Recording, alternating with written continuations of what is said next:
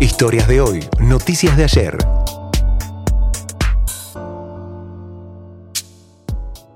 Muy buenas tardes, estamos en comunicación con Jacobo Machover en París. Jacobo Machover es un exiliado cubano, historiador, literato, profesor de la Universidad de Aviñón eh, y es un activista permanente por los derechos del pueblo cubano como un todo.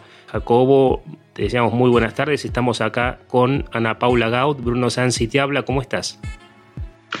Eh, buenas tardes, Paula y Bruno. Eh, estoy, eh, estoy muy bien, bastante preocupado por lo que está pasando en, en mi país natal, en Cuba, que como ustedes saben está conociendo momentos muy particulares de manifestaciones, de manifestaciones espontáneas, como no las ha habido nunca, y de un activo muy profundo de buena parte, probablemente mayoritaria, de la población hacia el comunismo que está en pie desde hace 62 años, por obra y gracia de los hermanos Castro y ahora de, de su presidente fantoche Miguel Díaz Canel. Eh, Jacobo, eh, yo quería preguntarte, más que preguntar, eh, me gustaría escuchar tu, opinión, tu versión y fundamentalmente tu visión del conflicto que está sucediendo en Cuba desde los orígenes e incluso cómo ves el desenlace, si es que lo hay, como historiador, como persona exiliada cubana viviendo en el exterior cómo ves el conflicto y sus posibles soluciones o desenlace. Te voy a hablar del conflicto actual. Desde el domingo 11 de julio, que empezó esa, esa rebelión masiva en cerca de 60 ciudades y pueblos de Cuba de manera totalmente espontánea, bueno, porque no había más electricidad, porque había problemas con las vacunas y bueno, la gente se lanzó a la calle, primero en una localidad al sur de La Habana que se llama San Antonio de los Baños y luego por todas partes, a partir de las redes sociales y espontáneamente así. Y eh, lo primero que reclamó la gente no fue eh, eh, comida, ni vacunas, ni nada sino que lo primero que, reclamó en todas las manifestaciones se veía, se ve, eh, es eh, libertad. Libertad abajo la dictadura, abajo el comunismo, es decir, una reivindicación esencialmente política, que con esa gente no se puede más, que todo el mundo está harto de, de vivir eso, de vivir sus eslóganes constantes, de vivir bajo su propaganda, la represión descarada, bajo la delación constante. Ya, ya no, no se puede más.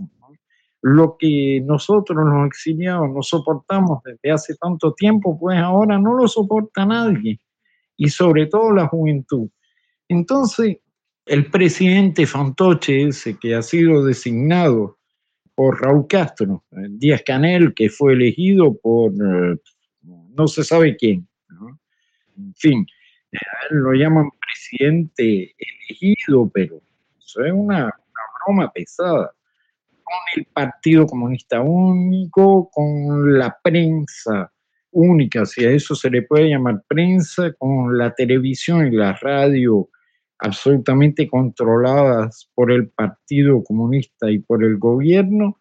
Y bueno, él llamó a los revolucionarios a defender su revolución, es decir, defender sus prebendas, defender sus, sus eh, privilegios, defender lo que ya realmente no existe. Entonces, yo estoy lleno de esperanza porque quisiera ver realmente un día Cuba libre, quisiera volver a pisar la tierra de Cuba, pero estoy a la vez muy preocupado porque tienen una capacidad de represión que es inédita en cualquier parte de América Latina y en buena parte del mundo. Es decir, gente formada por eh, los antiguos aparatos represivos de Alemania del Este, la Stasi, eh, gente formada por eh, los soviéticos, por la KGB y otros organismos, y los militares han estado en todas partes del mundo. Han estado en África, han estado en varios países de América Latina en guerras, pero no, no guerritas, en guerras de verdad, como en Angola, en Etiopía y también en el Medio Oriente, en, eh, en Siria, ¿no? contra Israel y, y en, en Argelia contra Marruecos. Son cosas que son poco conocidas, pero las tropas cubanas estuvieron en todas partes del mundo.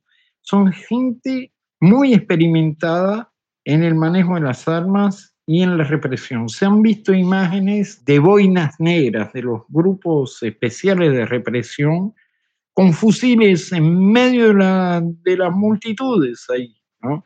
Y el pueblo cubano es un pueblo absolutamente indefenso que solo reclama pacíficamente derechos elementales, derechos democráticos elementales y eh, realmente en estos momentos hay mucha represión, muchas detenciones, se habla de muchos heridos, se habla de varios muertos, no sabemos exactamente porque cortaron internet, cortaron absolutamente, totalmente internet. Hay otros medios, ¿no? A través de, de la VPN y cosas así para poder saber cosas y hay imágenes que llegan al exterior pero no hay la comunicación tan fluida que teníamos eh, hace unos días con los disidentes del interior. Y bueno, y en el exilio, pues hay muchas movilizaciones y muchas tomas de posición.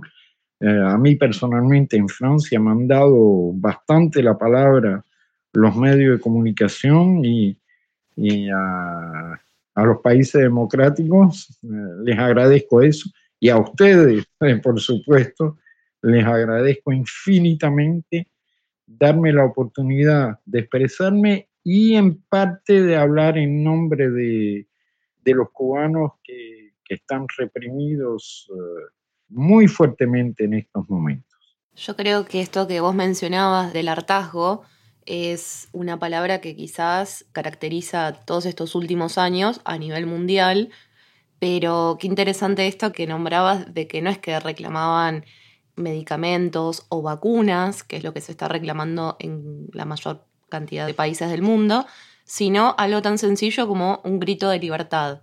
O sea, un pueblo que hace 62 años viene conteniendo las ganas de manifestarse en contra de este régimen autoritario y que lo viene sosteniendo hace tanto tiempo.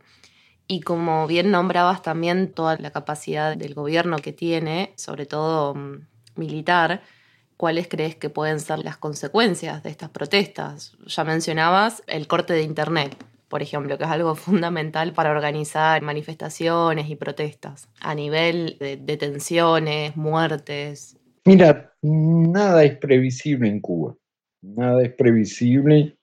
Eh, hay una, una posibilidad, a partir del momento en que las reivindicaciones son esencialmente políticas, es acabar con el régimen acabar con el régimen y conseguir un mínimo de, democracia, que eso se irá aprendiendo inmediatamente.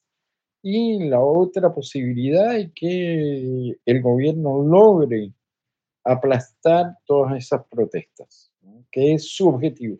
No hay término medio en Cuba. No saben dialogar, no tienen eh, la más mínima intención de hacerlo para el gobierno, eh, todos nosotros somos eh, mercenarios a sueldo de los Estados Unidos, cobramos todos de Estados Unidos como si Estados Unidos nos pagara realmente por hablar o por escribir o cualquier cosa de eso. Ninguno de nosotros creo que ha percibido nunca un centavo de dólar de, de Estados Unidos y también de ex cubanos. Por ejemplo, este presidente Fantoche Díaz Canel habló de los disidentes y exiliados como excubanos, sin hablar de otros términos como gusanos, que emplean los simpatizantes del así sin darse cuenta de lo que dicen. El término gusanos o la animalización, así ha sido lo propio de los sistemas estalinistas y nazis. Es muy fácil aplastar a un gusano, es un animal. Nosotros para ellos somos animales, somos gente vendida al imperio y no pueden hacer lo que ellos desean. De hecho, hasta le sacaron la ciudadanía. hasta ahí llega su nivel de, eh, antidemocracia. dicen ex cubanos, pero simplemente, por ejemplo, yo sigo teniendo la ciudadanía cubana. ¿no? Eh, no, no me la han retirado, aunque tengo también la ciudadanía francesa, pero no me han retirado la, la ciudadanía cubana porque a ellos les interesa también eh, sacarles dinero a los, a los exiliados en la venta de pasaportes y de, de, de visas, de permisos de entrada para que ellos puedan volver a su propio país. Hace, falta un permiso de entrada para un cubano que está afuera para volver a su propio país. ¿no?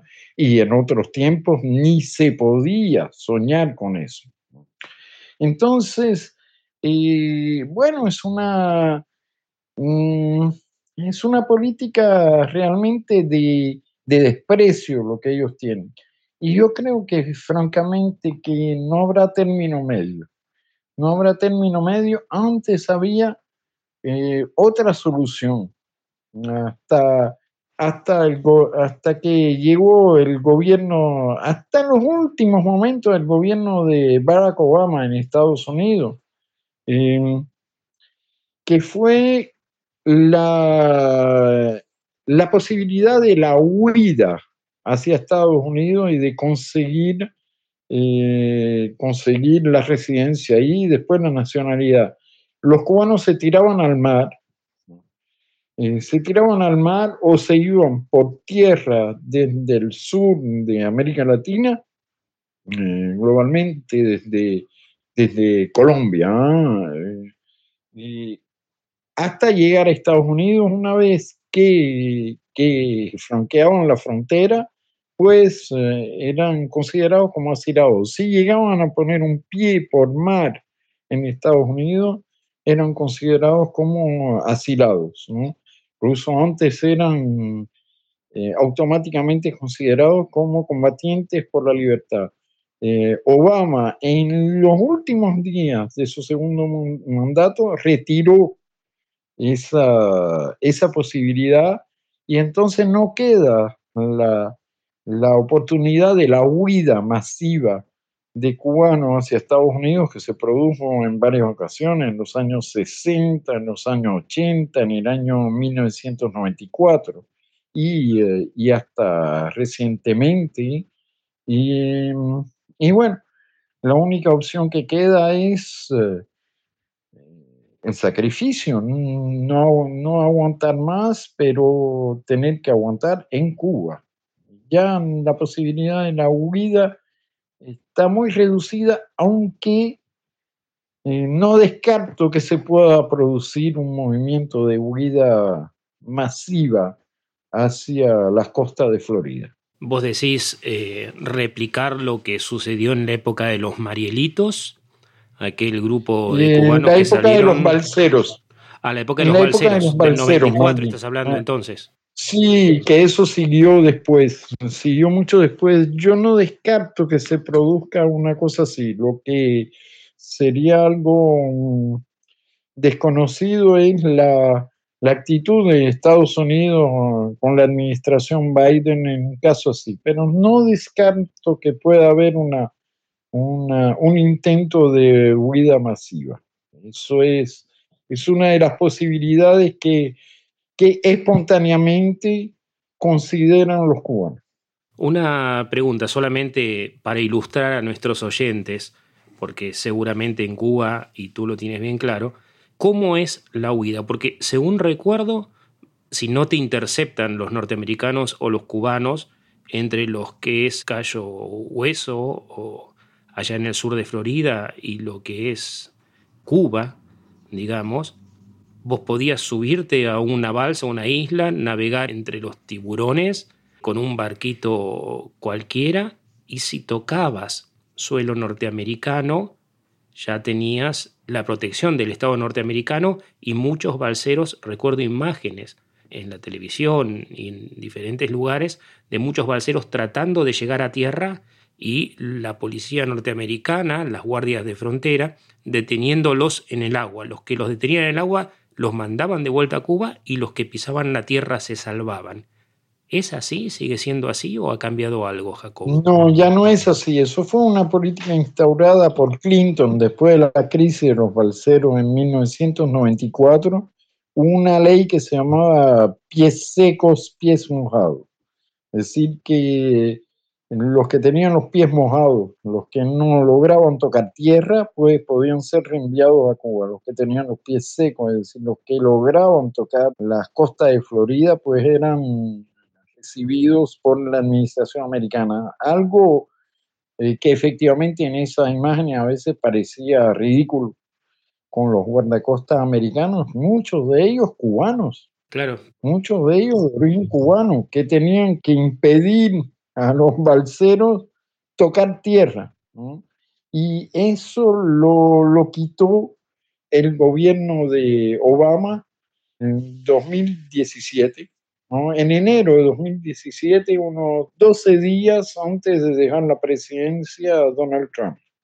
Y Donald Trump no restableció eso, por desgracia, y ahora los cubanos eh, no son recibidos en Estados Unidos como asilados políticos ni nada de eso, son eh, simples emigrantes, lo que es una injusticia enorme, porque la inmensa mayoría de los fugitivos cubanos son eh, perseguidos políticos de una manera o de otra. Todavía se pueden acoger a algo que surgió en los años 60 que se llama el Cuban Adjustment Act, que es una política específica de Estados Unidos hacia los fugitivos del eh, comunismo cubano. Pero es cada vez más eh, más aleatorio. Ahora no se puede entrar eh, fácilmente a los Estados Unidos ni nada de eso y los cubanos ya no son vistos desde esa administración americana, esa administración demócrata de Obama, cuyo vicepresidente era Joe Biden, ya no son vistos como combatientes, lo que para mí fue la traición más grande de Obama hacia la lucha por la libertad en Cuba, junto con sus besucones y sus apretones de mano con el tirano Raúl Castro, cuando fue a Cuba en el año 2015.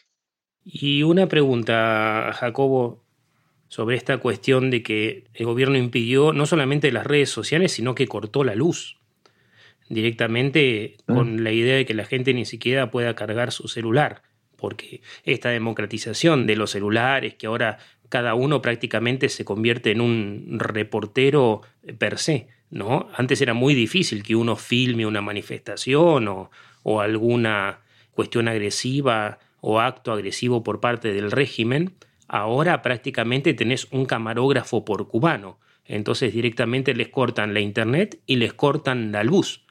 Este, ¿Cómo nos estamos enterando? ¿Cómo te estás enterando, sin nombres obviamente, de lo que está sucediendo en la realidad cubana, más allá de lo que sale en los medios? Por ejemplo, la reporter de ABC, que digamos es la corresponsal en Cuba, ha sido detenida por filmar las manifestaciones. Bueno, nos enteramos, hay, muchas, hay muchos videos que, logran salir de Cuba. Eh, sin, sin demasiados problemas. Eh, tenemos toda una serie de, de, vías para comunicarnos a través de unos, a través de otros, pasando por varios países, pero eso siempre lo tuvimos. Es decir, eh, antes de las redes sociales teníamos maneras de comunicarnos y lo, lo que se llamaban los periodistas independientes tenían manera de comunicarse eh, hacia el exterior eh, por vías eh, increíbles, son increíbles. No quiero detallar porque eso ya es cosa del pasado, pero ahora, bueno, se vuelve a, a retomar esos métodos a veces. Y nos enteramos porque los contactos son muy fluidos. Ahora, como la gente puede de alguna manera ir y venir, eh, salir de Cuba, cosa que era imposible hace unos años, hasta el año 2014, y volver a Cuba de alguna manera, pues eh, eh, uno logra enterarse de las cosas. Ahora, es muy difícil, por ejemplo, reportar o saber eh, el número de víctimas, el número de detenciones, eh, de víctimas mortales también. Eso sí que es eh, extraordinariamente difícil dentro y, fuera del país. Lo que sí sabemos es que es una situación de caos y de represión brutal eh, tenemos los nombres de algunos de los detenidos que son periodistas independientes, disidentes de, de cualquier tipo. Eso sí, eh, sabemos que, que, hay una serie de gente detenida, eh, no en manifestaciones, que lo van a buscar a sus casas o que se quedan sitiados en sus casas, que no pueden salir. Y eso es algo que que circula sin, sin mayores problemas entre la isla y el exilio. Finalmente estamos eh, muy cerca unos de otros eh, en estos momentos, lo que no era en otros tiempos el caso. ahora sí puedo decir que realmente podemos sentir lo mismo allá que acá.